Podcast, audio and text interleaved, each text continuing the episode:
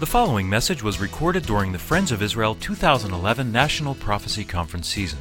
These meetings were held in Winona Lake, Indiana, and Lancaster, Pennsylvania. For more audio resources from the Friends of Israel, visit us at foi.org. Take your Bible tonight and turn to Revelation chapter 19.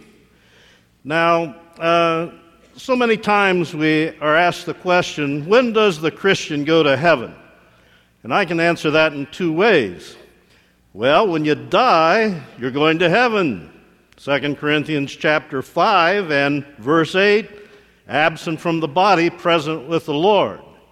Second answer to that question is um, there's going to be a generation, and you know this well, that is not going to die, but at the rapture is going to be caught up, snatched away in the moment, in the twinkle of an eye. So, those are the two times that individuals who are believers are going to heaven. Well, the question is where is the church during the seven year period of the Great Tribulation? I believe the church is in heaven for a number of reasons. It's mentioned here in Revelation chapter 19, verse 4, that 24 elders. I think when you, or believe when you see the 24 elders through the book of Revelation, that it's speaking about representing the church. And then I've already mentioned the rapture. We are pre tribulation rapturists. I believe we need to emphasize that more and more and more in the day and age that we're living. There is going to be the catching away of the church, and uh, we are going to meet the Lord in the clouds of heaven, and we're going to be taken to the place that is prepared for us in heaven, and so shall we ever be with the Lord. It's been mentioned many times, and you know this well, that the church is mentioned in the first two chap- uh, chapters 2 and 3 of the book of Revelation. But after chapter 3, you do not find the church mentioned in the time of the tribulation that's coming upon the face of the earth. In verse number 7 here, it says, Let us be glad and rejoice and give honor to him, for the marriage of the Lamb is come, and his wife hath made herself ready. Who is the wife of the Lamb? Well, it's the church, it's the bride of Christ. And we see the bride of Christ here in heaven. Another thing, you notice at the beginning of verse of chapter 19, it says in verse 1, and after these things. After what things? Well, after the time of the great tribulation after these things. And where is the church? The church is in heaven already.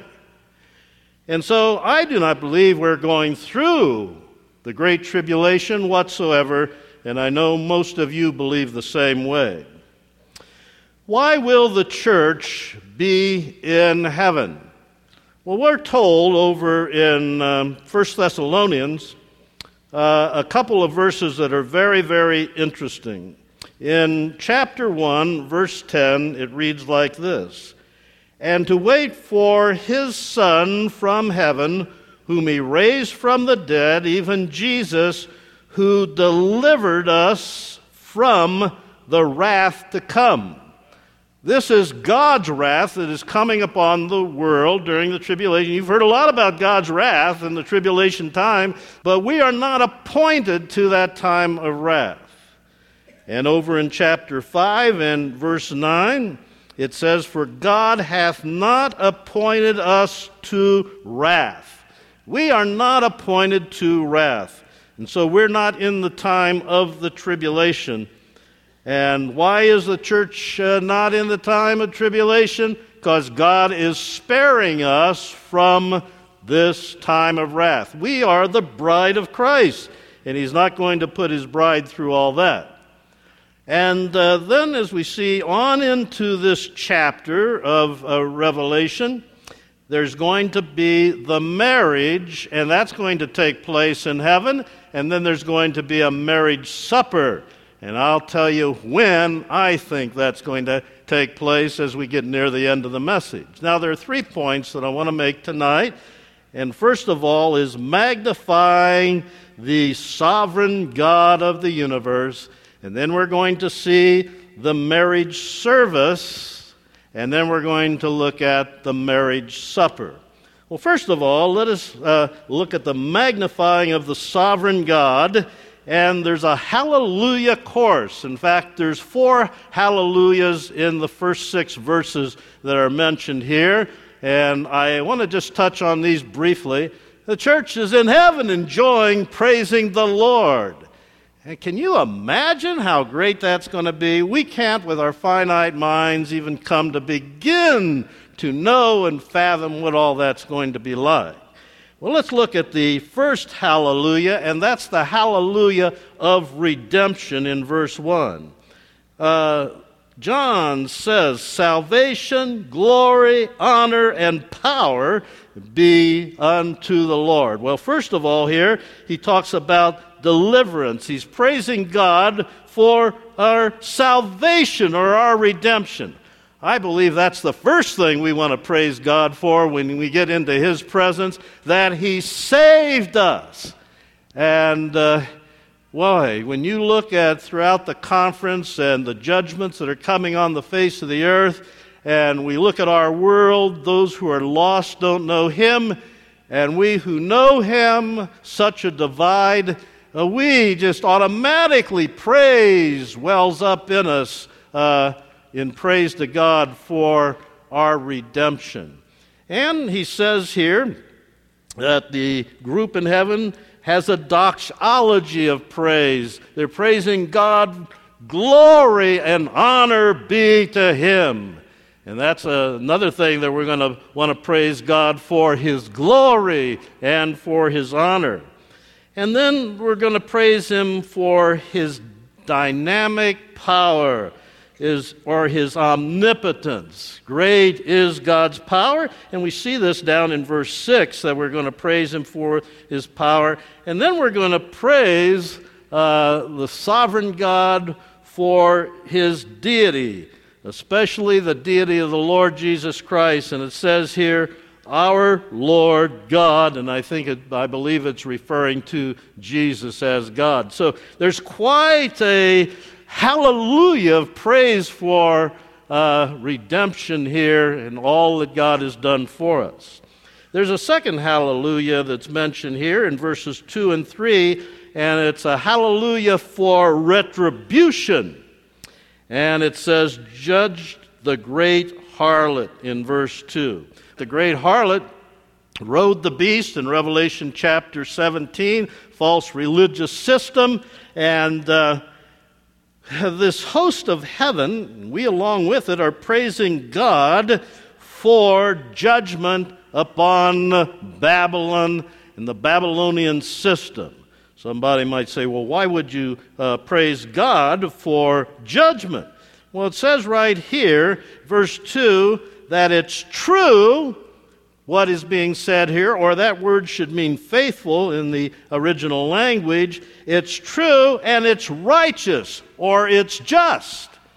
And uh, it's just to praise God for judging the wicked, especially the Babylonian religious system that has brought so much havoc upon the face of the earth and leading people astray.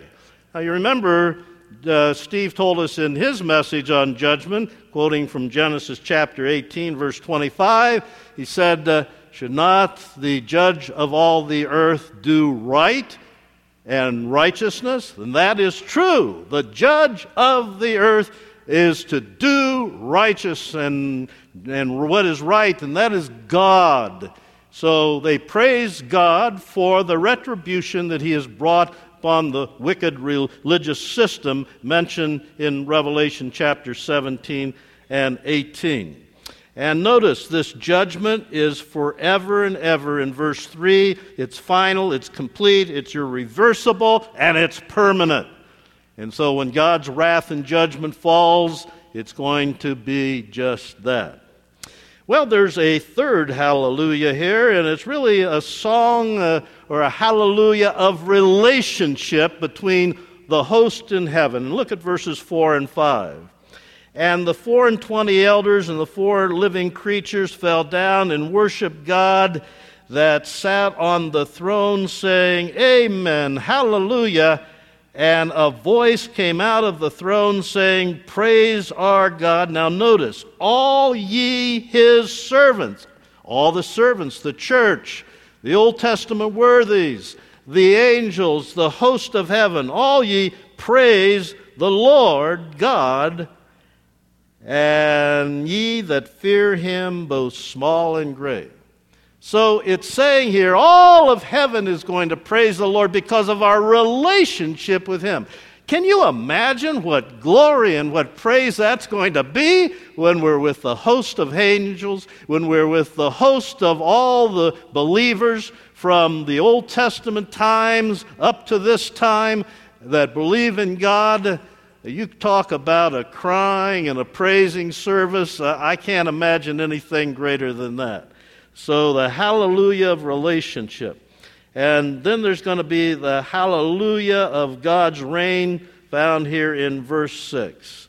And here's how it reads And I heard, as it were, the voice of a great multitude, like the voice of many waters, and like the voice of mighty peals of thunder. The idea here, it's going to be heaven shaking. It's going to be so loud and deafening as it comes forth, saying, Hallelujah, for the Lord our God omnipotent reigneth. We're going to praise God that He, the Almighty, the Lord Jesus Christ, the triune God, reigns. And then Jesus is about to come back, as you see, verse 11, to reign and rule upon the planet Earth in the millennial kingdom, Revelation chapter 20. So, before we have a marriage service, we have a praise time, a hallelujah time. And before you go to a wedding, I imagine you're praising God for the relationship, if it's a godly relationship, a godly marriage, for those who are coming together in holy matrimony to be joined together to start a new union and a family and to rejoice in the Lord and raise up a godly family. Now, the thing here, the second point, is the marriage service. Now, uh, here's how verse 7 reads Let us be glad and rejoice and give honor to him, for the marriage of the Lamb is come, and his wife shall made herself ready. Now, when it says the marriage is come, really in the original language, it should read, the marriage has come. You say, well, it hasn't happened yet. Well, I know hasn't happened yet, but in God's mind, it's a completed act. It's already happened. In His eyes, everything has already happened. So He says, has come. And even though John's writing uh, 2,000 years ago, uh, in God's mind, this has already taken place. Now, there could be a problem here, and we want to uh, find out who is the wife that is mentioned here. Well, you say the wife is the bride of Christ, that's the church. Yes, that's true. But if you were to go over to the Old Testament, Israel is also mentioned as a wife of Jehovah. And so Israel's the wife of Jehovah, and the church is the bride of Christ who will become the wife of Christ. Now, how do you put this all together? Well, just very briefly, Israel is the wife of Jehovah. There's a marriage contract when God made when God made a covenant uh, with the nation of Israel. Deuteronomy chapter 5 verse 2 uh, mentions this uh, Mosaic covenant that's mentioned and then in Exodus uh, chapter 19 it begins to spell all of that out. God made a covenant with the nation of Israel.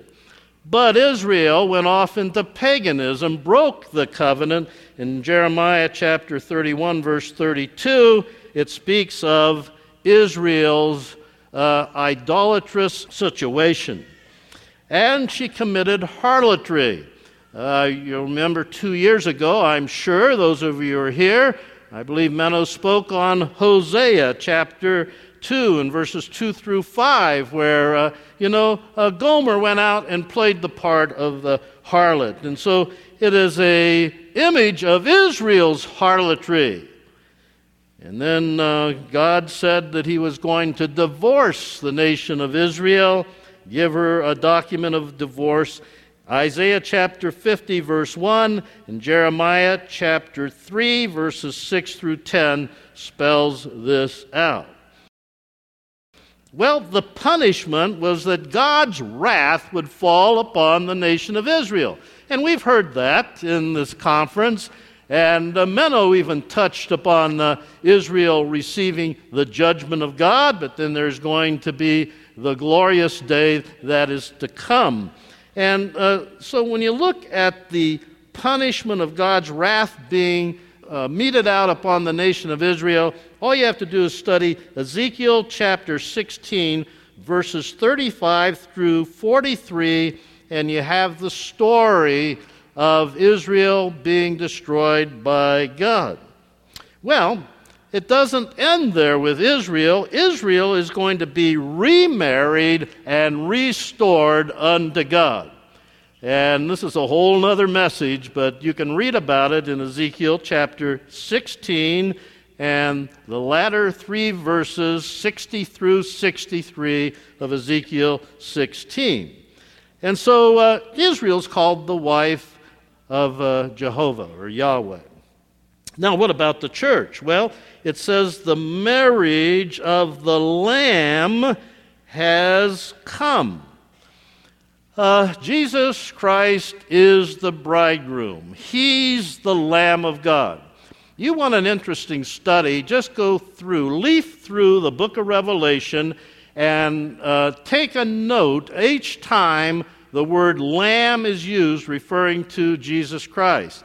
He's called the Lamb some 28 times in the Word of God. He is the Lamb that is worthy. He is the Lamb that is to be worshiped.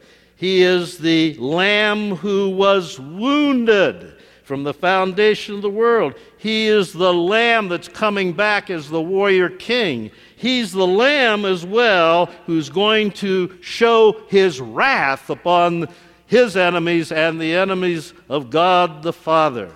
But he's also the lamb who's going to be wed, as we see right here. He's the lamb that's going to be wed to the church. Now, when you start to take uh, the wedding here, it's good to go back and parallel the wedding that is taking place here with a Jewish wedding. And there's a real parallel here. And what I'd like to do is just briefly mention uh, four things that are involved in a Jewish wedding, just touch on them and show you how this relates to the bride of Christ being married to the Lord. Now, first of all, there's the time of the betrothal. And it's the father that makes the arrangement. The son doesn't go out, like in this country, and try to seek for himself a young lady who he falls in love with, or he uh, feels like he wants to marry. You know, it's not that way, especially in Old Testament history. It was the father that uh, got together with another father and they came to an agreement and had a betrothal. You've heard the song, Matchmaker, Matchmaker, Make Me a Match. Well, it's the matchmaker in that day. And so the fathers got together and made this. Well, uh, it's said in 2 Corinthians chapter 11, verse 2, that the church, we are a spouse to one husband. We are a spouse to the one husband, and that's the Lord Jesus Christ. The engagement had to last at least a year, but you know, in a, a, a Jewish matchmaking situation, the child might have been a very young lady. And the. Uh, the husband to be had to wait for many, many years until uh, they would really have the marriage. And so they are espoused here. The engagement has to go one year, could go many years. But here it says in verse 7, referring to the church, that the church or the bride, the wife has made herself ready. It doesn't say God is making her ready, the bride is making herself ready. Now, uh, we are set aside, have been sanctified by the Lord, time that we came to the Lord Jesus as our Savior. But we are in the process of being sanctified. And then ultimately at the rapture, we will have our salvation completed when we are glorified, and that will be the glorification of us and our completed sanctification.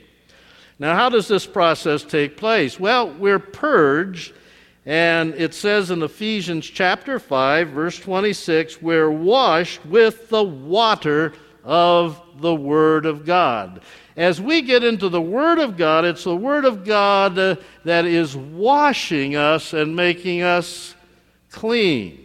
You don't always feel this, but it has a sanctifying process in your life. Now, at the end of that sanctification, it says in Ephesians chapter 5, verse 27, that as we're presented to the bridegroom, it's going to be a glorious church. The church is going to be without spot, the church is going to be without wrinkle, and the church is going to be without blemish. And that's what Ephesians chapter 5, verse 27 says.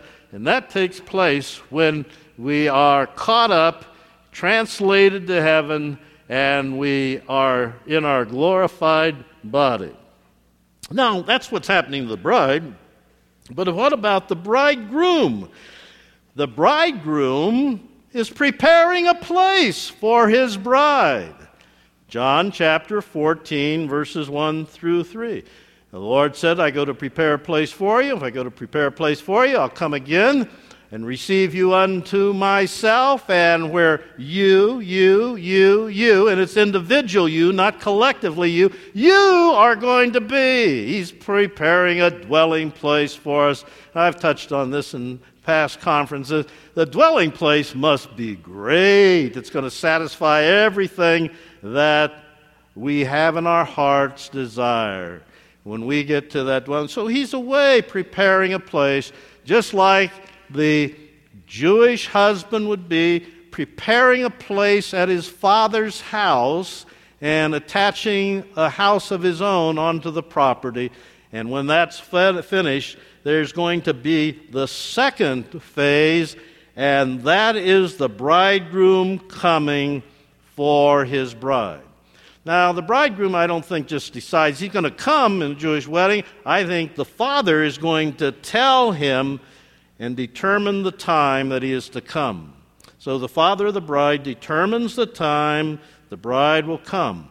And I believe God the Father determines the time when we, who are the bride of Christ, should come home. This is going to be, again, take place at the rapture.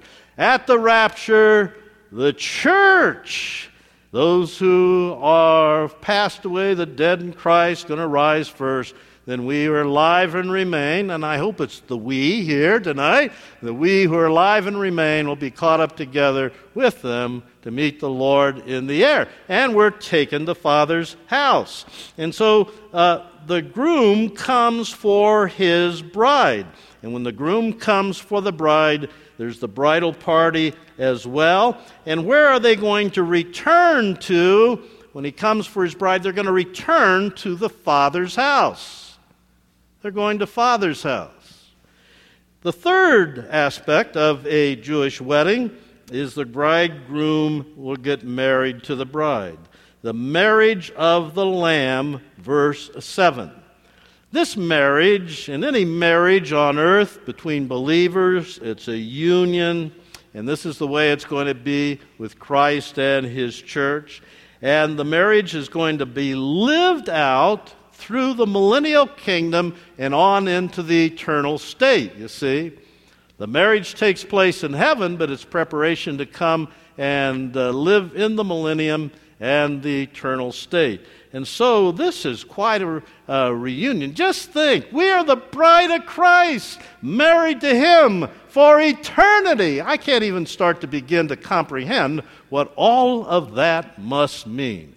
But all I can say is glory, and it's going to be glorious when that all happens. And uh, so, after the marriage of the Lamb, or the marriage between a Jewish uh, husband and his wife, uh, there's going to be the banquet. And the marriage banquet, uh, we've been told, lasts seven days. Well, I picked uh, Meno up in South Bend, and so I wanted to kind of pick his mind a little bit because he lives in Israel. And so I said, Jewish wedding, do they have a wedding feast uh, for seven days uh, today? Oh, no way, maybe a couple days. I said, I have another question. Uh, uh, you know, uh, they consummate the marriage, and are there a few days uh, before they really have the banquet? He says, No way, they have it immediately. And in a Jewish wedding, you have the marriage right there. And I've been to uh, a marriage in Israel. In fact, I was the marriage of Meno's brother when he got why? What a time of rejoicing. They put him on a chair and they march around, praise the Lord after the service. We don't go home and uh, decide, well, we'll come back and have a banquet. The banquet's immediately. You go right in. It just blends together, the marriage service and the banquet. It's just like a reception. If you have the reception in the church, you have the marriage, you go downstairs, you have a dinner, you have a marriage reception. It takes place immediately. And so I believe that this banquet is going to be immediate. Now, what about, and this is the third point, last point I want to deal with, what about the marriage supper? The marriage supper, and this is found in verse number 9. It says, And he saith unto me, Write, blessed are they who are called unto the marriage supper of the Lamb. Notice, you're called to this. You don't just decide to come, you're called. And he saith unto me, These are the true sayings of God. Now, what about the marriage uh, uh, supper? Well, the time of the feast. Jewish custom was the night that the marriage was consummated, you went right into the banquet or the feast immediately after the wedding. Where was the place of the feast? Well, I'll be honest with you. There are two views on this. Where is this uh, feast taking place? The common interpretation by uh, most conservative fundamental scholars is that it takes place on earth in the millennial kingdom. Uh, there are a few others, just a few others, that say it takes place in heaven not on earth. Now, why do they say it has to take place on the earth? Well, they say it has to take place on the earth because, you know, the bride and the bridegroom coming back to earth and they're going to establish the millennial kingdom. There is Israel who has been saved throughout the tribulation, and there are Gentiles who have come to the Lord at that time. And uh, so they're all going to gather as together as a group for the wedding feast. Well, I've been studying this out and grappling this for a long time, and I think the feast doesn't take place on the earth as the common interpretation is. I think it takes place immediately in heaven after the marriage. You say, well, where are the guests? I mean, the Old Testament worthies are already there. They have been there for a long time. And I believe the Old Testament worthy, they're the guests. You remember John chapter 3, verse 29? Tribulation saints martyred for their faith, they're going to be there. And so I'm leaning towards believing it's going to be in heaven. Now, let me give you some reasons why. One reason, it has to be held at Father's house, in Father's house. Father's house is not down on earth. Second reason is immediately takes place after the marriage. Another reason is it has to take place before the second coming. They've had the marriage and the marriage feast, and by the time you get to verse 11, they're ready to come back and do battle first at uh, the second coming in Armageddon, verses 11 through the end of the chapter. I think the feast has already taken place. Another reason is uh, we have to be in our already judged and our works already judged, and we have the glistening robes of righteousness. So we are already in those robes, and we have to be before the marriage takes place and before the marriage feast takes place. And then uh, there has to be uh, the judgment of the nations. Now, if we're going to have the uh, feast after the judgment of the nations, I just don't feel that it fits in that context. So I believe, uh, and study this out for yourself, see what you come to. I believe it takes place in heaven. Now, you say, well, what about those people who are on earth that uh, go through the judgment of the nations, the nation of Israel, who has been redeemed, who Rennie Showers talked about, who Doug Bookman talked about, and I think all have talked about? They have to come to a place of repentance. This is national Israel. Israel again is going to be restored, remarried to the Lord, and become the wife of Jehovah, the all Israel that gets saved when the Lord appears and they look upon him whom they have pierced. And then there's the judgment of the nations, and those who are the righteous, only as uh, Dr. Showers was telling us, goes into the millennial kingdom. But there's something very interesting over in Isaiah chapter 25 and verse 6. And the context here is the millennial age, the millennial kingdom. Verse 6 says, And in the mountain shall the Lord of hosts make unto all people a feast of fat things. There's going to be another feast that is taking place on earth. This is going to be in the kingdom. The word feast here is the word for banquet as well. It is used as a, a, a marriage banquet. In, when Samson uh, got married, it was used, uh, speaking of the feast for him, in Judges chapter 14, verses 10 through 17. And who would the guest be? Well, the guest here, I believe, is the redeemed of Israel that's redeemed at the second coming on the earth, and the Gentiles who have been born again and come into the kingdom. So, this is a second feast that is mentioned here. And I lean towards putting the feast and the banquet for the church in heaven with the Old Testament worthies. We've had all that, and then we're coming back, the second coming with the Lord. Well, uh, there you have the marriage, and you have the marriage supper. Now, how does John respond to all this? Well, uh, John's response to all this is very unique in verse number 10. Notice what he says here. And it says, I fell down at his feet to worship him. Who is he worshiping? He's worshiping the angel that brings this message to him to have written down. And what does the, uh, the angel say? See thou do it not. I am thy fellow servant and of thy brethren.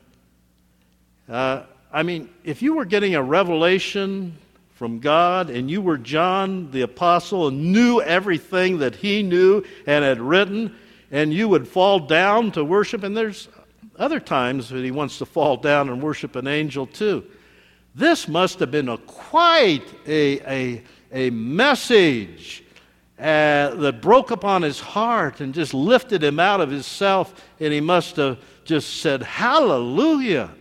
Boy, we have not known this in times past, and this is what's coming and awaiting us. Hallelujah. So there must have been more hallelujahs from John.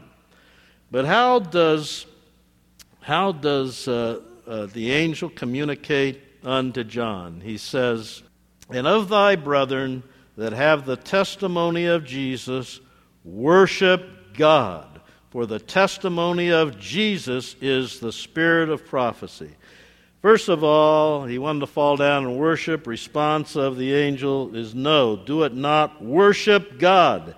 And then he went on to say, the Redeemer, the testimony of Jesus is the spirit of prophecy. And I believe what he is saying here the purpose of prophecy is to testify or witness of Jesus Christ and to bring him glory. And Christ is the central theme of prophecy. Uh, Christ is the spirit of prophecy. He's the subject of prophecy. He's the life of prophecy. He's the center of prophecy. He's the circumstances of prophecy. Wow. Well, you might have heard about judgment tonight, but and in times past, but at this conference, but uh, we're going to heaven someday.